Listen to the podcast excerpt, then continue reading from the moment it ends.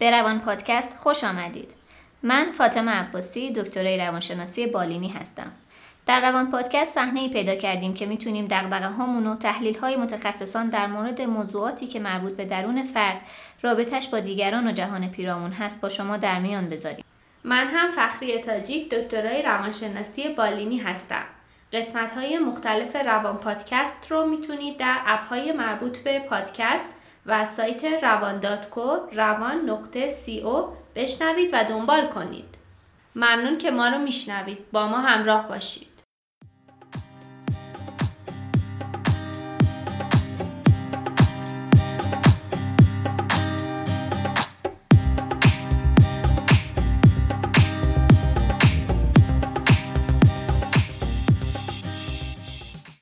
آخر سال 97 تا سال تحویل چیزی نمونده. همه توی جنب و جوش و هیجان هستن که برای شروع سال جدید آماده باشن. البته خیلی هم به خاطر اینکه تصمیم می‌گیریم که یه تغییراتی رو شروع کنیم درگیر استرس میشیم. آره به خاطر اینکه اول هر سال می‌تونه اول همون موعدهایی باشه که ما برای خودمون می‌ذاریم. مثلا اول هر ماه یا اول هر هفته که میگیم از این شنبه شروع می‌کنیم. ولی خب دیگه اول سال خیلی بزرگه. به همین دلیل فکر می‌کنم که استرسش هم بیشتر باشه. یکی از استرس هایی که خیلی ها می‌تونن داشته باشن اینه که آیا اون راهی که دارن میرن یا تو اون رابطه ای که هستن یا اون شغلی که دارن یا حتی رشته تحصیلی که توش دارن تحصیل می‌کنن درست هست یا نه؟ و به اهدافی که مد نظرشون بوده قبلا می‌رسه یا نه. و خیلی های دیگه هم هستن که به نتیجه که می‌رسن جرأت اینو پیدا نمی‌کنن که بتونن عوضش کنن اون راهشون رو. مهمونایی که توی این قسمت با ما هستن تغییرات بیشتری رو توی این راه تجربه کردن.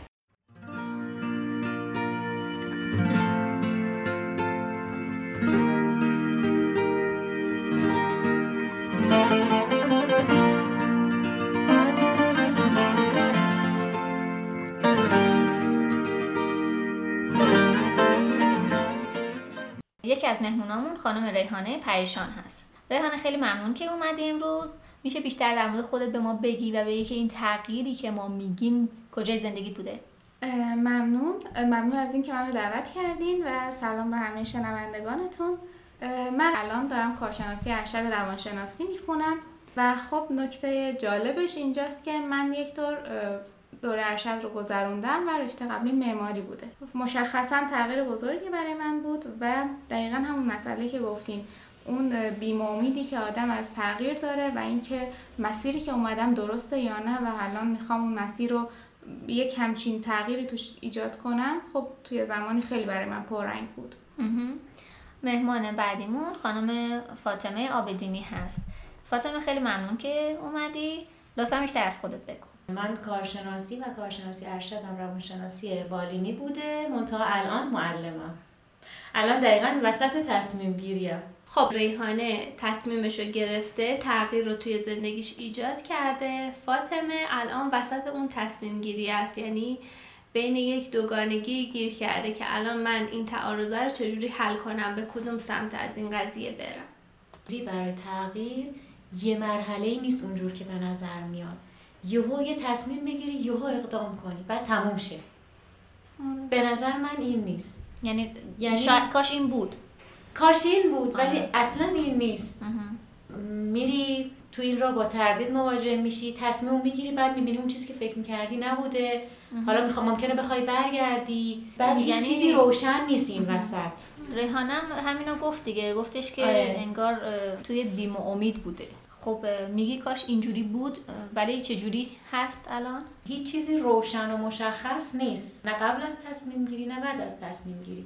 قبلش یه تصوری داری میری جلو بعد یواش یواش می‌بینی اصلا اون چیزی که فکر می‌کردی نیست. چه تصوری داشتی؟ از معلمی؟ آره.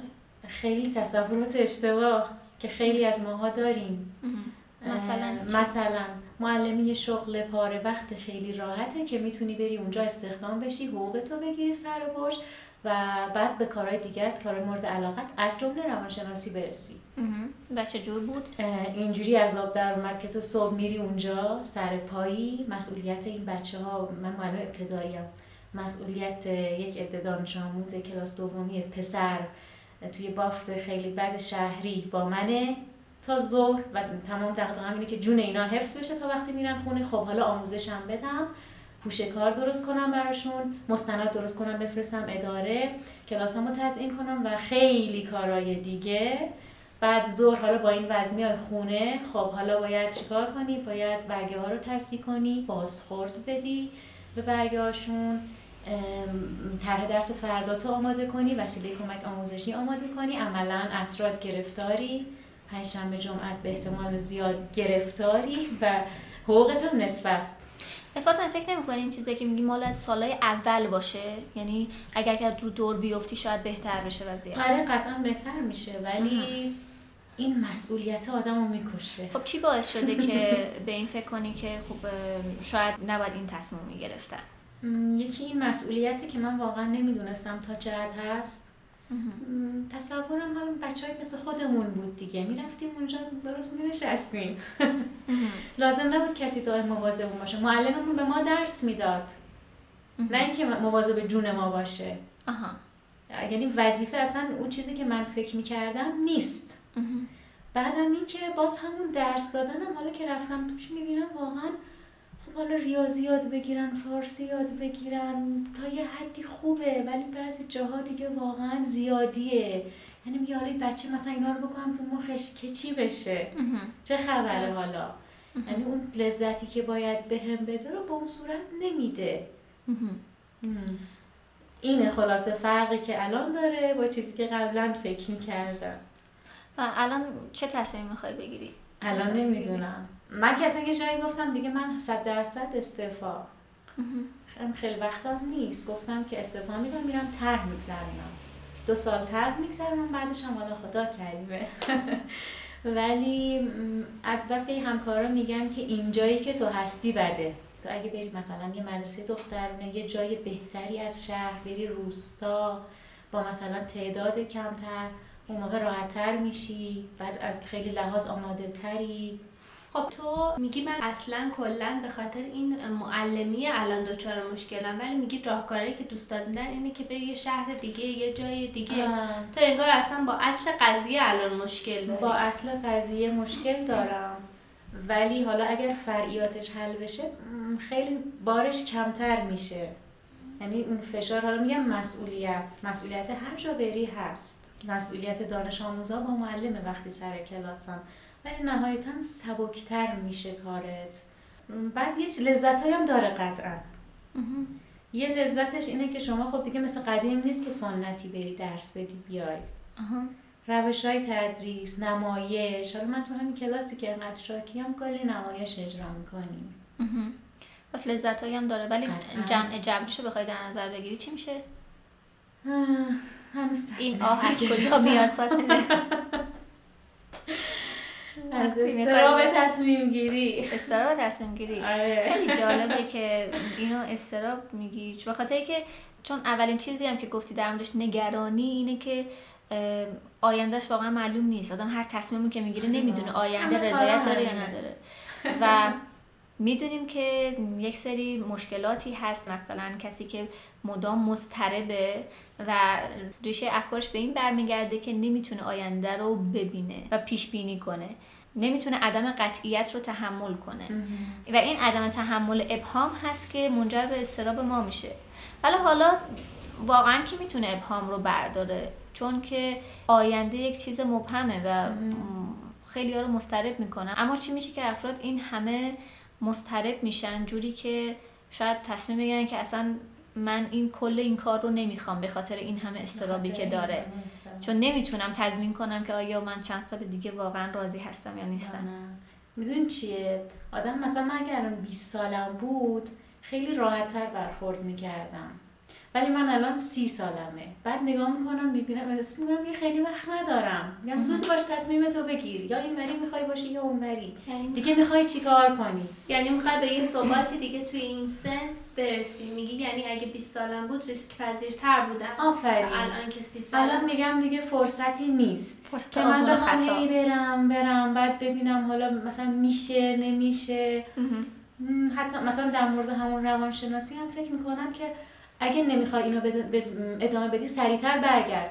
سریعتر برگرد همون مسیر قبلیت که اونجا خب بازار کار منتظر تو نمیمونه. هر چی زودتر برگردی بهتره. وای تو چی می‌کشی؟ خیلی سخته. بعد خب مسائل خانوادگی هست. مثلا این شغلی که من الان دارم برای خانوادم خیلی خوبه. از خیلی جهات. حالا این استرس که بر من سر ساعت میرم.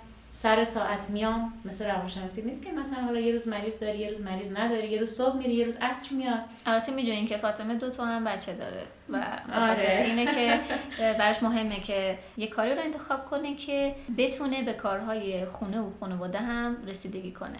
میریم برمیگردیم به ادامه صحبتامون می‌پردازیم.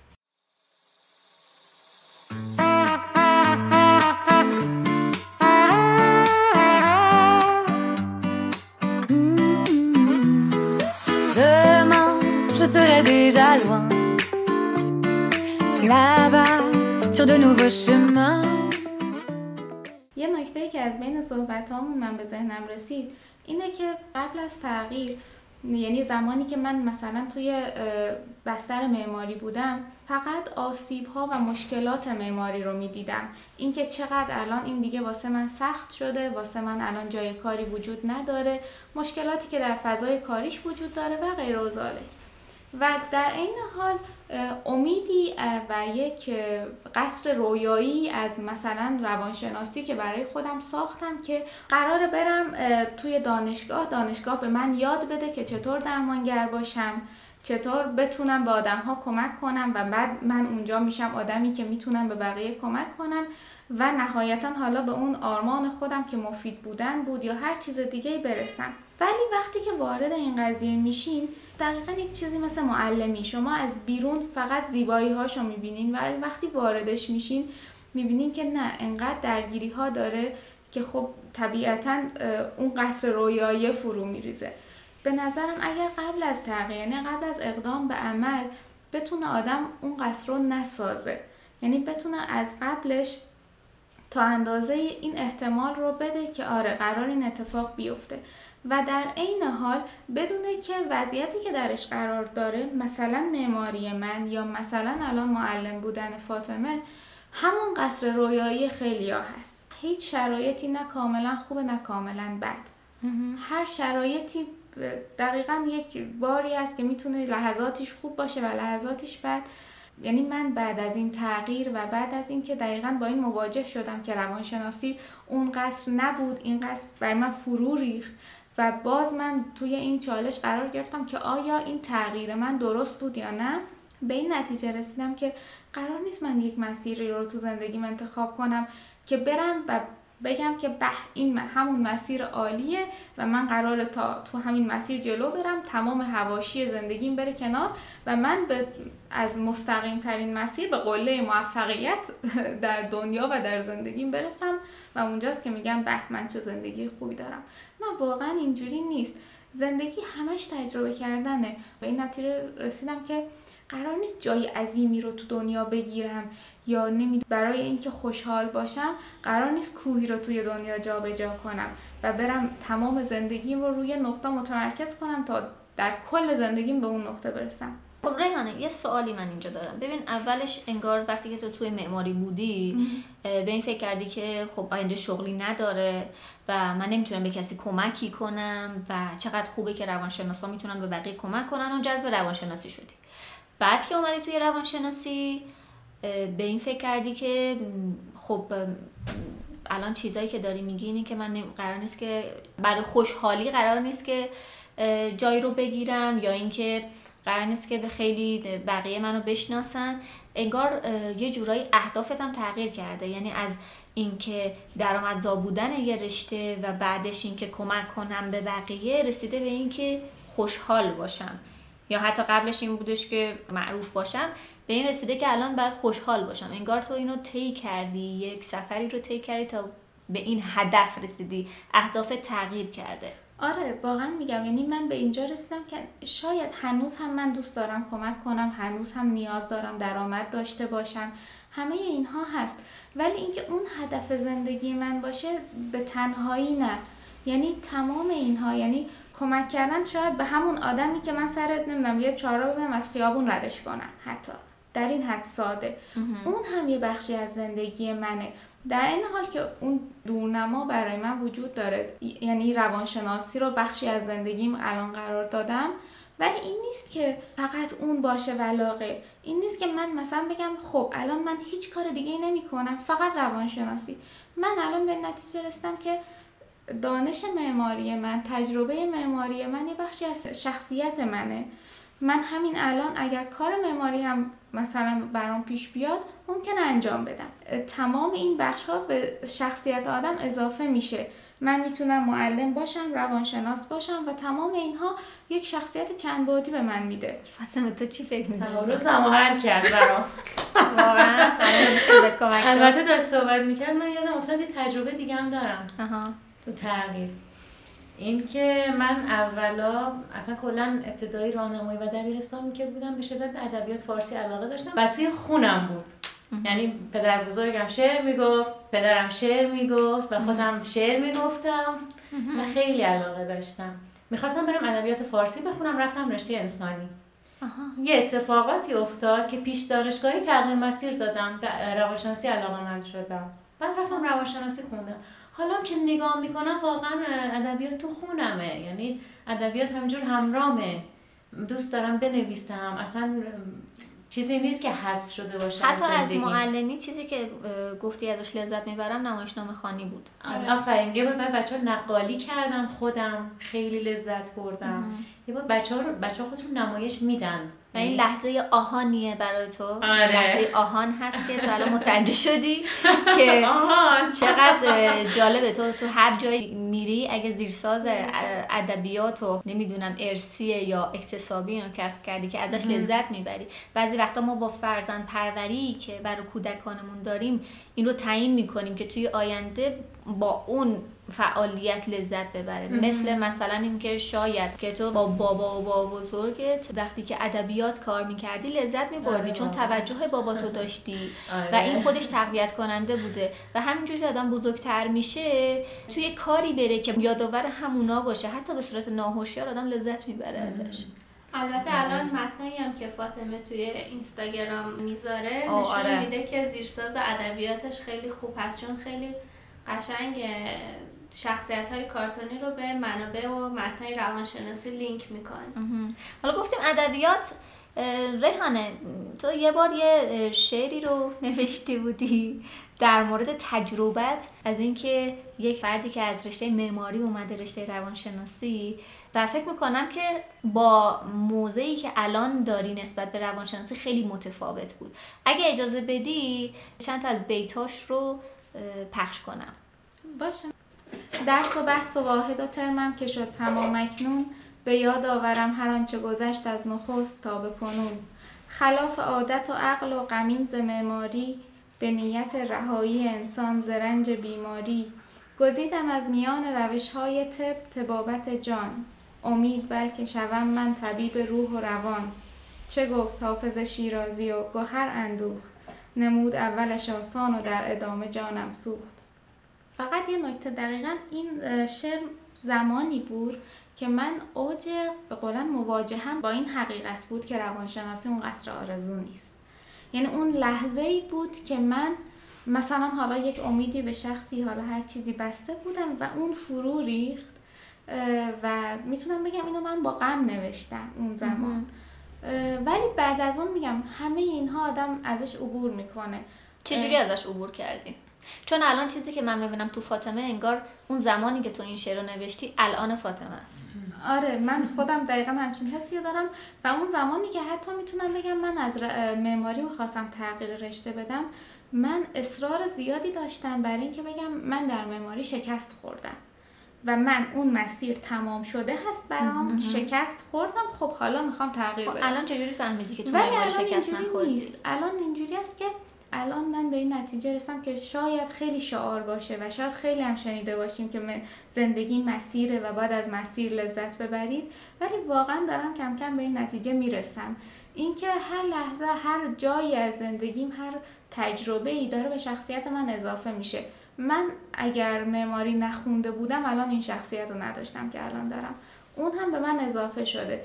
آره شاید اگر یه نفر در این دورنما در ذهنش هست که من مثلا می‌خوام برم یک موشک اختراع کنم یا نمی‌دونم یه چیز خیلی عجیبی که سالها باید واسهش متمرکز تلاش کنی این تغییر مسیر رو باید بدونه.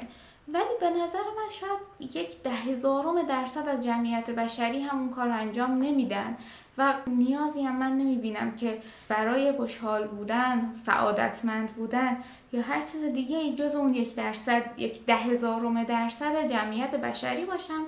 که تمام مسیر عمرشون متمرکز بر یک هدف و یک نقطه بوده.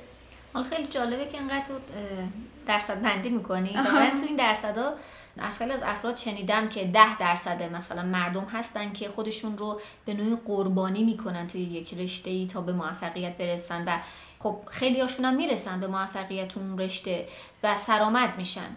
ولی تو داری میگی که لازم نیست که اصلا همچین اتفاق بیفته و من از خودم همچین انتظاری رو ندارم که سرآمد بشم و دارم لذتش رو می‌برم. من یه نکته که در مورد حالا اون جمعیت سرآمد اگه بخوام بگم واقعا نمی‌دونم. من انقدر نرفتم با زندگی نامه هاشون آشنا بشم. ولی حداقل می‌دونم که بعضی هاشون که زندگی هاشون رو نگاه می‌کنی انقدر یک وجه از زندگیشون قالب و بزرگه که تمام وجه های دیگه زندگیشون رو قورس داره. و من واقعا تصمیم گرفتم که نمی‌خوام همچین چیزی بشم. من نمی‌خوام نه خانواده داشته باشم نه تفریح یا اصلا تجربه تجربیات متفاوت. من این تفاوت مثل ادبیات که شاید جزی از شخصیت فاطمه هست این تفاوت جزی از شخصیت منه. من این تفاوت رو دوست دارم و نمی‌خوام واقعا به موجود تکبودی تبدیل بشم. به خاطر همینم پذیرفتم که معماری خوب بود دوستش داشتم و الان روانشناسی دانشش رو دوست دارم. و حالا چون که به درآمد به هر حال درآمد جزی از نیاز زندگیمه ترجیح میدم که این حالا کار تو حوزه روانشناسی بشه و احتمالا حالا ادامش میدم آها پس برای درآمد تو تصمیم داری از روانشناسی استفاده کنی آره. نه مموری و فکر می‌کنی کدومشون بیشتر درآمد داره اگه بخوای پیشون رو بگیری به نظر من هر کدومش خیلی راحت می‌تونه یعنی البته شرایط واقعا ما در شرایط مملکتی زندگی می‌کنیم که خیلی هیچ چیز قابل پیش بینی نیست هر دوش درآمد به دست آوردن توش سخته هر دوش مسیر دشواری هست هر دوش شکست های فراوان داره ولی هر دوش میشه. من در معماری درآمد داشتم در روانشناسی تازه کارم ولی فکر می‌کنم میشه چون که خیلی شاخه های متنوعی تو هر دو موردش وجود داره که بالاخره یکیش جواب میده برای هر کسی. یه مسئله که مطرح شده تو چند سال اخیر و خب تو کشورهای پیشرفته خیلی قدرتر از اینها مطرح شده بود بحث کاریابی هزاره سوم هست که اگه بخوایم از نظر شغلی ما نگاه کنیم تو حتی مشاوره های شغلی هم اومده اینه که ما افراد رو متوجه این قضیه کنیم که الان وضعیت جوری نیست که شما انتظار داشته باشین. اگر مدرکی رو گرفتین سازمان ها و دولت ها موظف هستن که به شما کاری رو ارائه بدن. و اینجوری که ماها رو بزرگ می‌کردن که درس بخون خانم خودت باشی آقای آره. خودت باشی تو لازم نیست دنبال کار بری. کار میاد دنبال تو و نه دیگه اینجوری نیست واقعا. و یک سری ویژگی هایی داره این کاریابی هزاره سوم که مشاوران شغلی یاد می‌گیرن که اینو به مراجعاشون بگن و ای کاش توی برنامه های دانشگاهی هم گنجونده بشه که دانشجوها انتظاراتشون واقع بینانه تر بشه. اینه که شما هیچ اشکالی ندارید کارتون رو عوض کنید. الان ما تو کشورهای توسعه یافتم همینو داریم. کارشون رو عوض می‌کنن و واقعا هیچ امنیت شغلی وجود نداره. یعنی هر لحظه امکان داره بهتون بگن که ما داریم تعدیل نیرو می‌کنیم. خیلی ممنون. آره خیلی ممنون که تا الان که استخدام دولت باشی. آره و واقعیتش اینه که ما دیگه با خودمون رو آماده کنیم که استخدامی وجود نداره و به هر نحوی باید درآمدزایی داشته باشیم. فاطمه نظر تو چی فکر می‌کنم تو به خاطر استخدام یکی از دلایلت استخدام آره بود برای شنیدن ادامه روان پادکست قسمت بعدی رو بشنوید.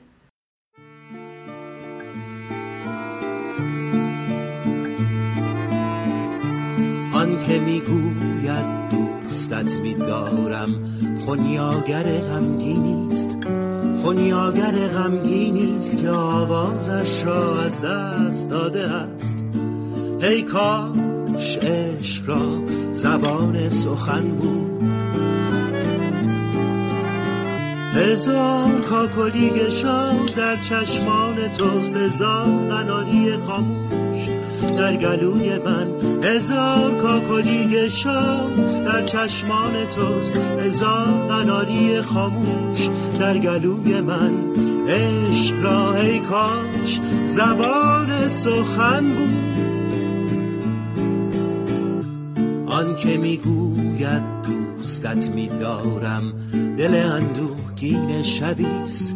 دل اندوهگین شبیست که محتابش را می جوید ای کاش عشق را زبان سخن بود.